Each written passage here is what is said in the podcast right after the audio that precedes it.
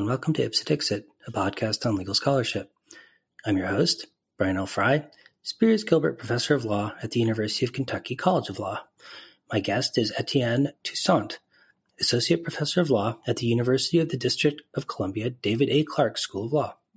We will discuss his article, Dismantling the Master's House, Toward a Justice-Based Theory of Community Economic Development, which is published in the University of Michigan Journal of Law Reform. So welcome to the show, Etienne. Hi, how you doing? Great. So I'm really excited to have you on. I've been looking forward to this for a while, and this paper was really interesting on a number of levels to me, and I wanted to kind of ask you about especially the sort of intro and your own personal experiences later in the interview. But for listeners who aren't so familiar with, you know, community economic development as a concept and how it sort of historically has been thought of in policy terms, I wonder if you could kind of start us off by kind of grounding people in how traditionally this issue has been discussed and understood.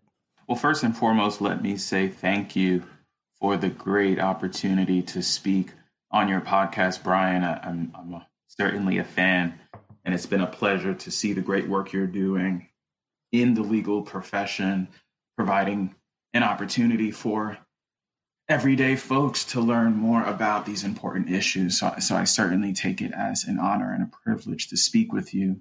Thank you so much. Yeah, so for me, you know, this work begins with my own personal experience growing up in the South Bronx. And I tend to ground all of my legal scholarship in my lived experience, the things I see every day, the conversations that I have with folks or had with folks growing up or in practice. And one thing that's true in the South Bronx where I grew up, and that's true in a lot of other places around America, whether it's an urban setting or a rural setting, is that, you know, poverty exists and is a consistent characteristic of life for many folks, you know, and that poverty manifests in different ways, material and also immaterial in some sense. You know, so that's where I enter into the conversation about community economic development, which is to say, how do people navigate the experience of poverty or feeling impoverished, you know, in their daily lives? And this traces back to America's earliest days, you know, and so in my paper, I begin the story about community economic development right after the Civil War, after the emancipation of enslaved Africans. And I think during that moment in America, when we began discussing the Reconstruction Amendments, there was a question, and the question was this: we have created a country where some folks embody a sort of bourgeois elite class. They are property owners. They have immense wealth that they've generated from a system of enslavement that drove sort of cotton and other kinds of farming produce. And then you have another class of indentured laborers, poor workers, and then finally a class of sort of Black, brown people who embody the lowest rung of the socio-cultural ladder. And the question at that point was, how do we resolve, or at least make sense of, the gross inequities across the board? Historically, then, community development, right? And I want to distinguish community development from economic development from what we now call community economic development. Community development began, in my view, as a process of thinking about how community members, right, in the various communities that existed across the country, even at that early stage following the Civil War, how community members alongside civic leaders, government stakeholders, develop strategies to address local, economic, political, social, and even environmental problems. Economic development stands alongside that, and I think embodies the influence of capitalism and capitalist thought upon democracy. And so economic development, we might think of as the role that economists have historically played in politics in emphasizing economic growth policies, from demand side strategies like cutting taxes and interest rates to supply side strategies like deregulation and privatization. But emphasizing economic growth policies as a market-oriented solution to those community development challenges. So there's a conversation taking place between political figures and community stakeholders on the one side, thinking about how to resolve sort of inequality that exists in communities and local contexts, and economists on the other side that are thinking about the role of capitalism, the role of the private marketplace, and how to maintain the existence of a private economic marketplace in concert with a government, and sort of allow those things, two things, to work in tandem. And so, as a result, there's been tension, even initially, in terms of the approach to addressing very fundamental and simplistic community problems. And that tension has played out across history. Community economic development as a term sort of emerges primarily around the civil rights movement, to be quite frank, when that term community economic development emerged. And it emerged as an approach whereby community members, government stakeholders, and sort of economists, as it were, would think about solutions to poverty, solutions to social problems in communities that were structured around sort of community-oriented economic development policies. And so community economic development, as a result, has really focused around how do we create economic policies that can address community problems, and how do we put community stakeholders, political stakeholders, and economists who come up with economic market-driven policies together at the table to come up with ideas to solve fundamental social, economic, environmental challenges that people have faced across America in different communities since the colonial era. In CED then, which is the acronym for Community Economic Development, has evolved in two directions. The first is what scholars in this area call place-based programs. And place-based programs, or place-based CED programs, sort of emphasize an idea of improving place and using economic policies to improve the notion of place to address the underlying sort of social and economic challenges that people face that you might think of simply as poverty. And that means, and it's done so in concert with the private marketplace. And so that emerges as programs that try to incentivize stakeholders in the private marketplace, whether they're private investors or private developers, using tax incentives to bring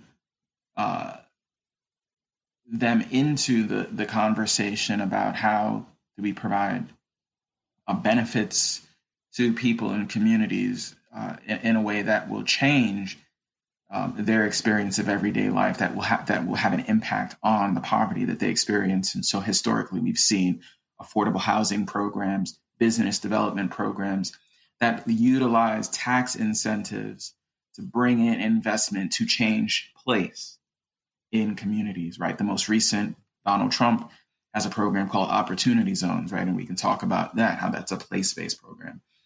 Alternatively, there's been a very different strand of CED thought.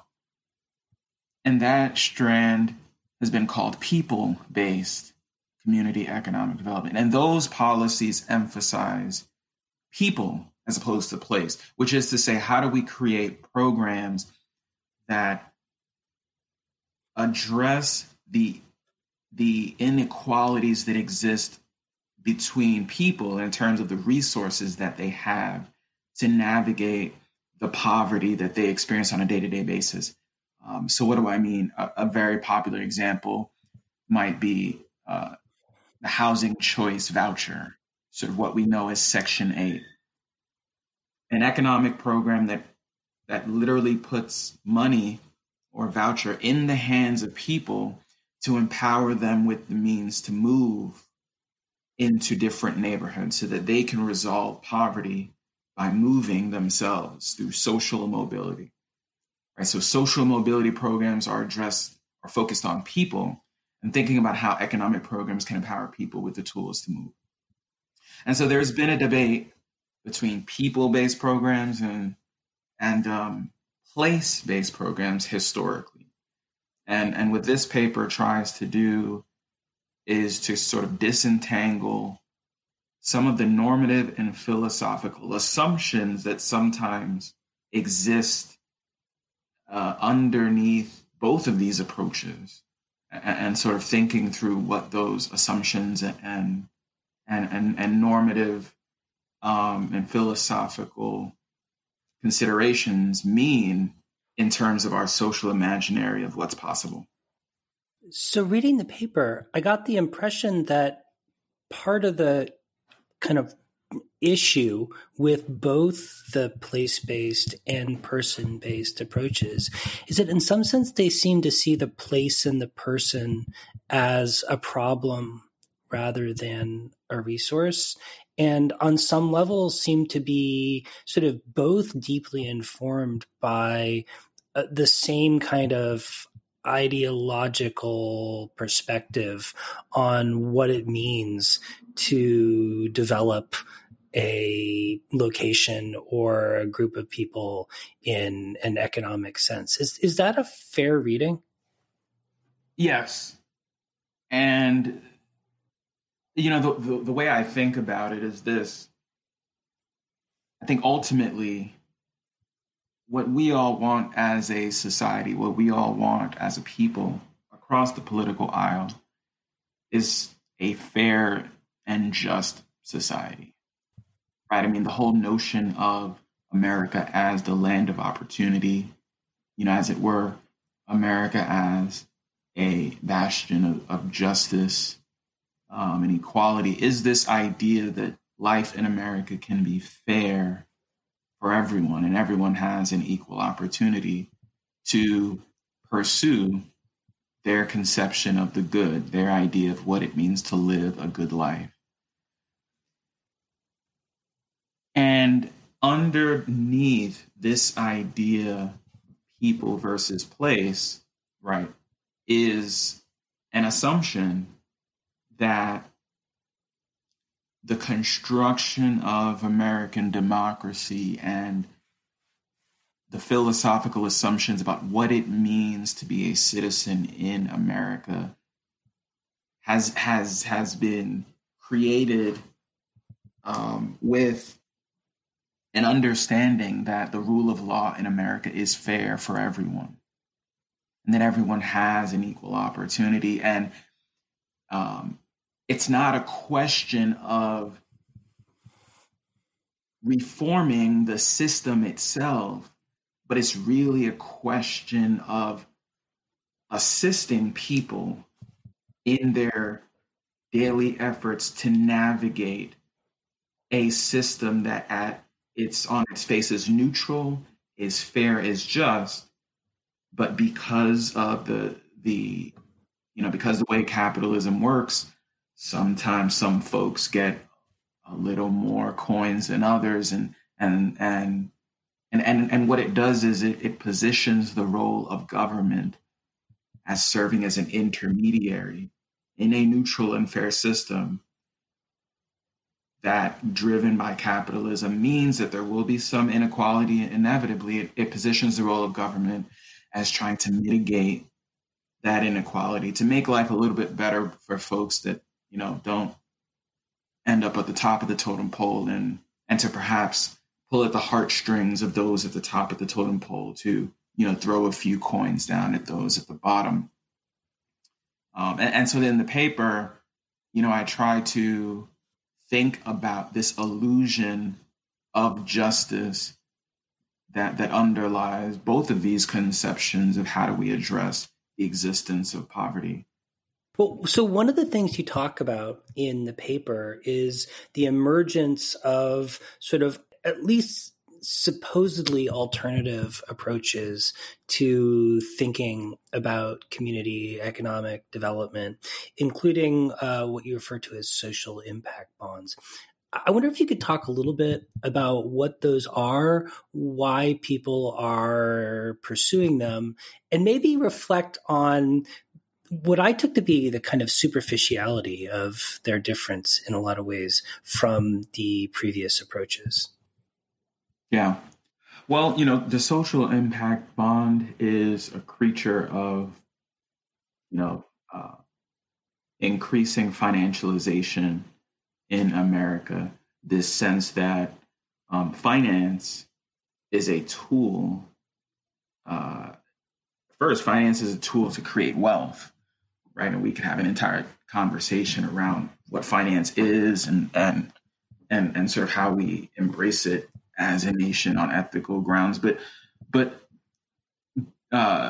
using finance as a tool to address social problems, which in many ways is a deference to the sort of norm of private ordering as a way to construct social life. And that, in many ways, embraces a notion that we are free as a people, all of us, right? Private ordering assumes a marketplace, if we think about the everyday interaction of people in society as a marketplace. It assumes a marketplace that is neutral, that is fair, and within which all people experience a sense of freedom, or what we might call liberty.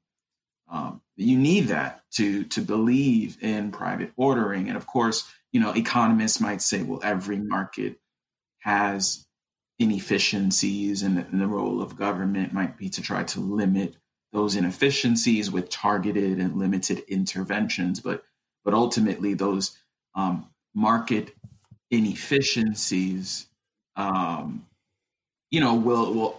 most of the time filter themselves out purely by the sort of competitive nature of the market that allows the best ideas and the best products and the best services to rise to the top.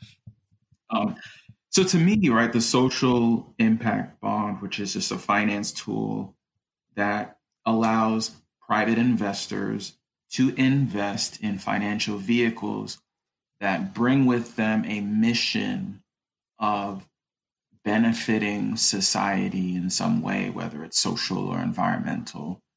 It allows private capital to effectively benefit from, under the guise of addressing social problems.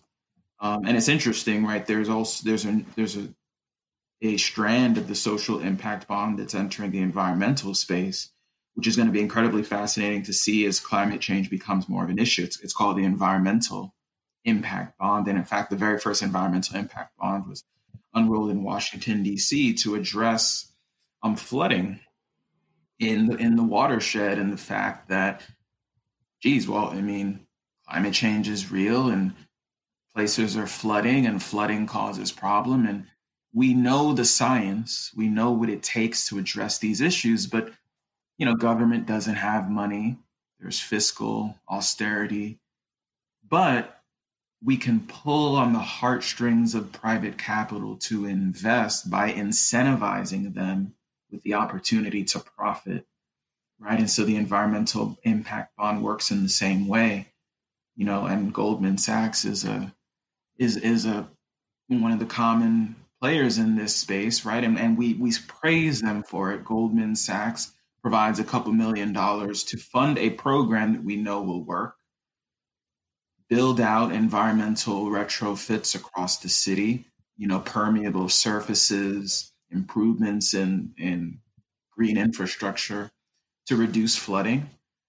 And then the government compensates them based on a contract, based on, you know, long-term government cost savings. It sounds like a great idea on the surface, but it also sort of erases the notion of government accountability for historical neglect in certain communities where we know environmental justice typically pervades. It sort of distorts the role of government in terms of promoting the public interest and serving as a guard, so to speak, of the public trust, you know, when it comes to environmental issues. But it also, in many ways, in a disturbing way, actually turns poverty into a marketplace for those with wealth and those with capital to benefit financially under the guise of doing something good. And what's interesting to me is that this is something that's been going on for a long time. In the early 20th century, Andrew Carnegie wrote an essay, an incredibly racist essay if you read it, called The New Gospel of Wealth. And in that essay, he said, those with wealth have, and I'm sort of paraphrasing, but those with wealth have a mission, a sort of gospel to help the poor and to share their wealth with the poor because poor people really wouldn't know what to do with it, but those with means do, and they have a duty to, you know, limit their wealth in an appropriate way and share that wealth with others. And so we know that Andrew Carnegie created Carnegie Hall and Carnegie Mellon and all these great institutions, right? But at the same time, he generated tremendous wealth for himself and his family. And so to me, it kind of preserves the fiction of the American dream. It preserves the perceived justice of a very unequal society under the guise of market institutions that enable the wealthy to, you know, provide some benefits toward the poor. So one thing that also struck me reading your paper was the way in which the entire paradigm of community economic development on some level seems to sort of ignore the actual values that inhere in the communities and people themselves. I wonder if you could talk about that, why you think that's a problem, and how we could reframe these questions in ways that would help us see existing values instead of ignoring them. Yeah, absolutely. I think there are so many. I think, to me, community economic development is a fascinating area of law because it's very interdisciplinary. It pulls on a lot of different legal domains, as it were. You know, in the one sense, it's a question about property. And historically, property law has been used as a vehicle to shelter the interests of a few at the detriment of many. And what do I mean by that? Property has historically been used as a way for government to sort of protect the power and privilege of those who have the means, resources, and sort of cultural support, sociocultural support to gain access to property. When we know that historically many have not had the means, the resources, the sociocultural support, and frankly, sometimes just the legality to gain access to property. And so there's a question about property, right? Because we have many poor communities where people don't own anything. They may have lived there for generations, right? But they may not own anything. And our property regime does not recognize or acknowledge the sort of social capital that generates over time, the sort of social ties and bonds that people have with place. Our property, regime doesn't honor that. And to me, and I have another piece where I talk about how the law around community development often invokes sort of historic ideas connected to white supremacy. I think, to me, Section 8, say there, right? Section 8 housing choice voucher. I'm going to give a poor person a voucher so they can afford to move wherever they want. But what I'm not going to do is give them a property right, or at least recognize their existing relationship to space, because they're not a property owner. And in fact, in many instances, I might tear down the housing development where they live and build mixed development housing that we celebrate, may bulldoze existing communities. I mean, this is happening to this day all over the country, right? I may tear down these so-called ghettos under the guise of community development because they don't own property anyway. They have no ties to this place. To me, this is just the way that we've ritualized white supremacy, because we've been moving Black people since the beginning of America, right? Because we don't acknowledge or view as meaningful their ties to place. They're movable people. We've been moving brown people since the beginning of this country, right? We've been moving indigenous people since they're movable people, disposable people. So property is but one regime to think about it. But, I know we don't have all day to talk about this, but I do want to mention one point that I think is important to raise. Underlying all of this is an idea about liberty or freedom. What does it mean to be free? And really, that's a question about humanity. What does it mean to be human in relation to others? And it connects to your question because it then means, what does it mean to be in community with others? And how do I express my humanity in community with others, right? One conception of expressing my humanity might be in a very competitive, individualistic way. What it means to be a human to me is competing, getting out in the marketplace, fighting for, the fight to the finish. And that conception of humanity might require a government that honors private property, that might honor competition, that might, regulate competition by trying to prevent monopoly power. But that's sort of one paradigm about what it means to be human, what it means to be in relationship. There might be other conceptions of humanity that are more communitarian, that are more solidaristic, that are that mean that we exist in community with one another, that maybe we share ownership, we share accountability, that we're not in competition, but that we're in concert. And that might then demand a different conception of government. How does government promote sharing, promote community, understandings of property, right? This idea of community property, the commons, right? That's a different conception of the role of government.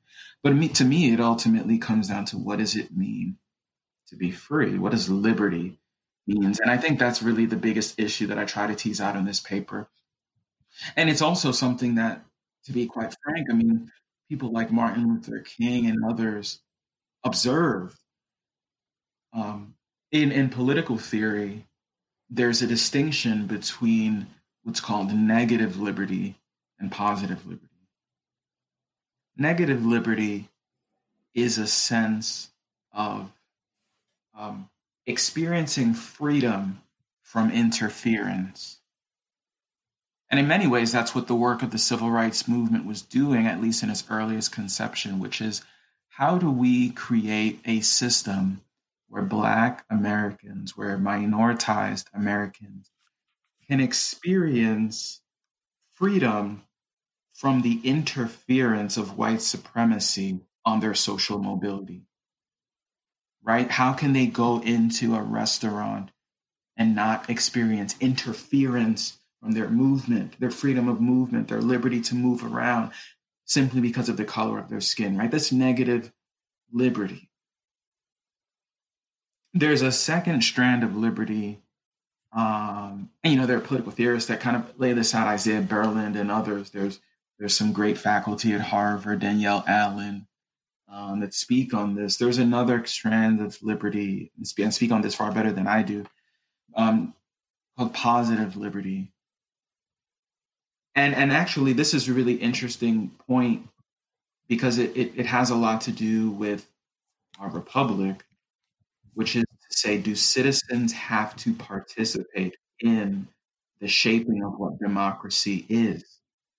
Right? We have to remember that in the early conception of America, there was a belief among the bourgeois class that all people in our country did not have to participate in the democratic process. I mean, this is the very basis of the Electoral College, right? That there are some, and this carries with it very racist and classist ideas, there are some that are better suited to shape political discourse on behalf of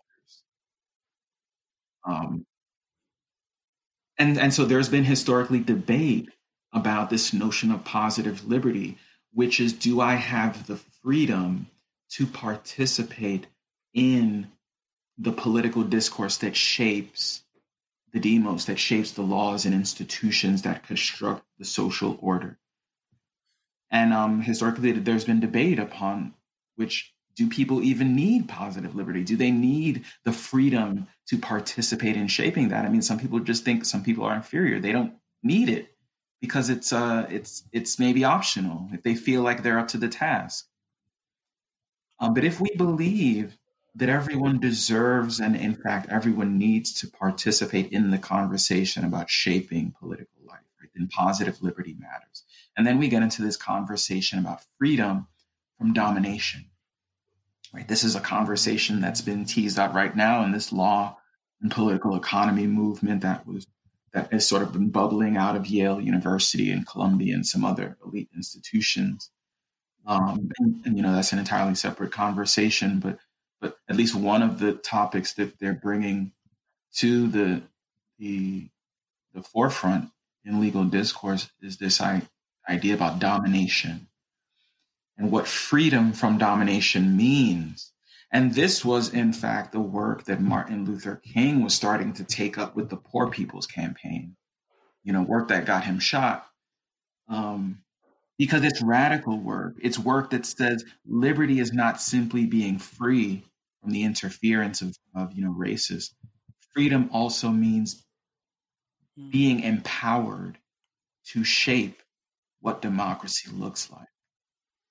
And Martin Luther King had some really radical ideas. I mean, Martin Luther King was saying a lot of the stuff that AOC and Bernie Sanders and others are saying. I mean, he was talking about a universal basic income. He was talking about a right to employment. He was talking about building affordable housing stock until we could limit homelessness and maybe even eradicate it. So to me, I think that's a really important part of the conversation in a lot of the discourse that's being raised now, you know, which is ultimately community economic development is at a juncture where we can rethink the meaning of what it means to be equal and what it means to be free. Well, Etienne, in closing, in your paper, you talk about sort of rethinking community development through the lens of justice, as opposed to a kind of through a more kind of neoclassical economic lens. I wonder if you could talk about briefly about what that would mean and what kind of values that could promote that we're currently not addressing, recognizing, valuing, advancing in the ways that we ought to be. Such an important question. And to me, it's a question of the times, right? I mean, Eddie Glaude, there's a book that just came out called Begin Again, where he points us to think about the work of James Baldwin and what it means for our moment. And in that book, he says that, you know, we need a moral reckoning as a country. And he describes that moral reckoning as Americans needing to walk through our ruins and to sort of coming face to face with the terror and fear and trauma of what we've been. To me, I think what he's urging us to do is sort of let go of the fictions of American life that are sustained by our commitment to neoclassical assumptions, right? We have to remember that this is all theory, neoclassical assumptions, neoliberal principles, and consider other conceptions of socioeconomic life. And so to me, justice begins by that moral reckoning, sort of enabling ourselves as a people to reconsider the fundamental fairness of the principles that undergird how we think about policy. And, you know, this is not reinventing the wheel. In the paper, I point toward other countries, you know, and I think that's where we might find some promise. You know, if we go across, you know, a plane ride to Europe, a short plane trip, we might find different ideas, different conceptions. And, you know, Spain has a long history of embracing what many call the social and solidarity economy. And it's a way of thinking about economic life through a different lens. It's a way of elevating different principles. And to me, it doesn't mean that we throw away capitalism per se. But I think it means that we rethink the sort of normative principles that shape how we construct policymaking in a capitalist economy. It means that we may prioritize cooperation over competition, right? And think about how law and policy might promote cooperation versus competition. I mean, that might emphasize different kinds of business entities, right? I teach business organizations, and, you know, we teach students about corporations and partnerships, but, you know, there's also this notion of a cooperative entity that has a long history in America, that has a long history in marginalized communities, and that builds upon principles of cooperation. And in Mondragon, Spain, there's a long history of one of the world's largest cooperative ecosystems, where, in fact, I mean, it's an ecosystem of it's a cooperation of businesses that, you know, when I learned about it, it's rare for a business to fail. You know, we're in a pandemic where so many small businesses are failing. It's rare in the Mondragon Co-Operative Association, it's rare for a business to fail because of that principle of cooperation, which means if one business is falling short, they just simply redirect the funds from other businesses. There's this ethic of sharing. There's this ethic of shared accountability. You know, I mentioned in the paper other principles, sort of solidarity, which pushes us away from this individualistic sort of exceptionalist ethic that we have in America that pushes us to embrace colorblindness and neutrality, and to try to pretend that sort of slavery and Jim Crow and and internment and genocide and all these other things never happened. You know, I think this ethic of solidarity pushes us to say to ourselves, how do we come to terms with this history? And how do we work together? It's not a question of, well, if we give some benefits to these folks, that means we're harming others. How do we rethink what it means to be citizens and rethink the notion of working together?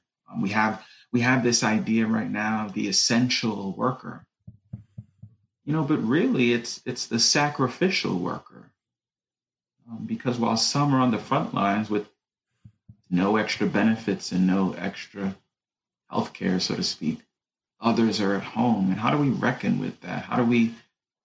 What does solidarity mean in that kind of world? And so I think some of these principles really just push us to like think about law and policy in a new way. I mean, through this lens, to me, universal healthcare makes so much sense if we think about the sacrifices that some bear on behalf of others. You know, so I'll stop there. I mean, but. Well, great. Etienne, thanks so much for coming on the show and talking about this excellent paper and also reflecting more broadly on some of the ideas that I know are animating this and your other work. I encourage listeners to check out this paper as well as the rest of your essays. And I hope we can have you on the show again soon sometime. Fantastic. It's a pleasure. And once again, I thank you for doing this excellent work. I know it's uncompensated work, unrewarded work, even in academia, so to speak. But it's important work. It's democratic work, and it's activist work, and it's the work. So I appreciate what you're doing. Thank you.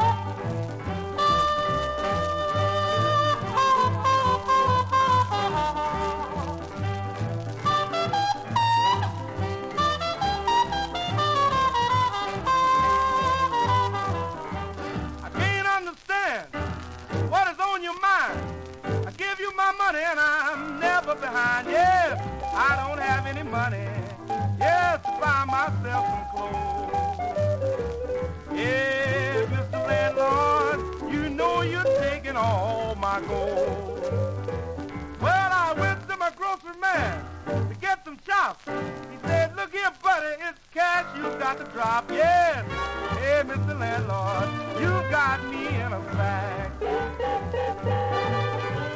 One of these days I'll get some gold and buy myself a shack.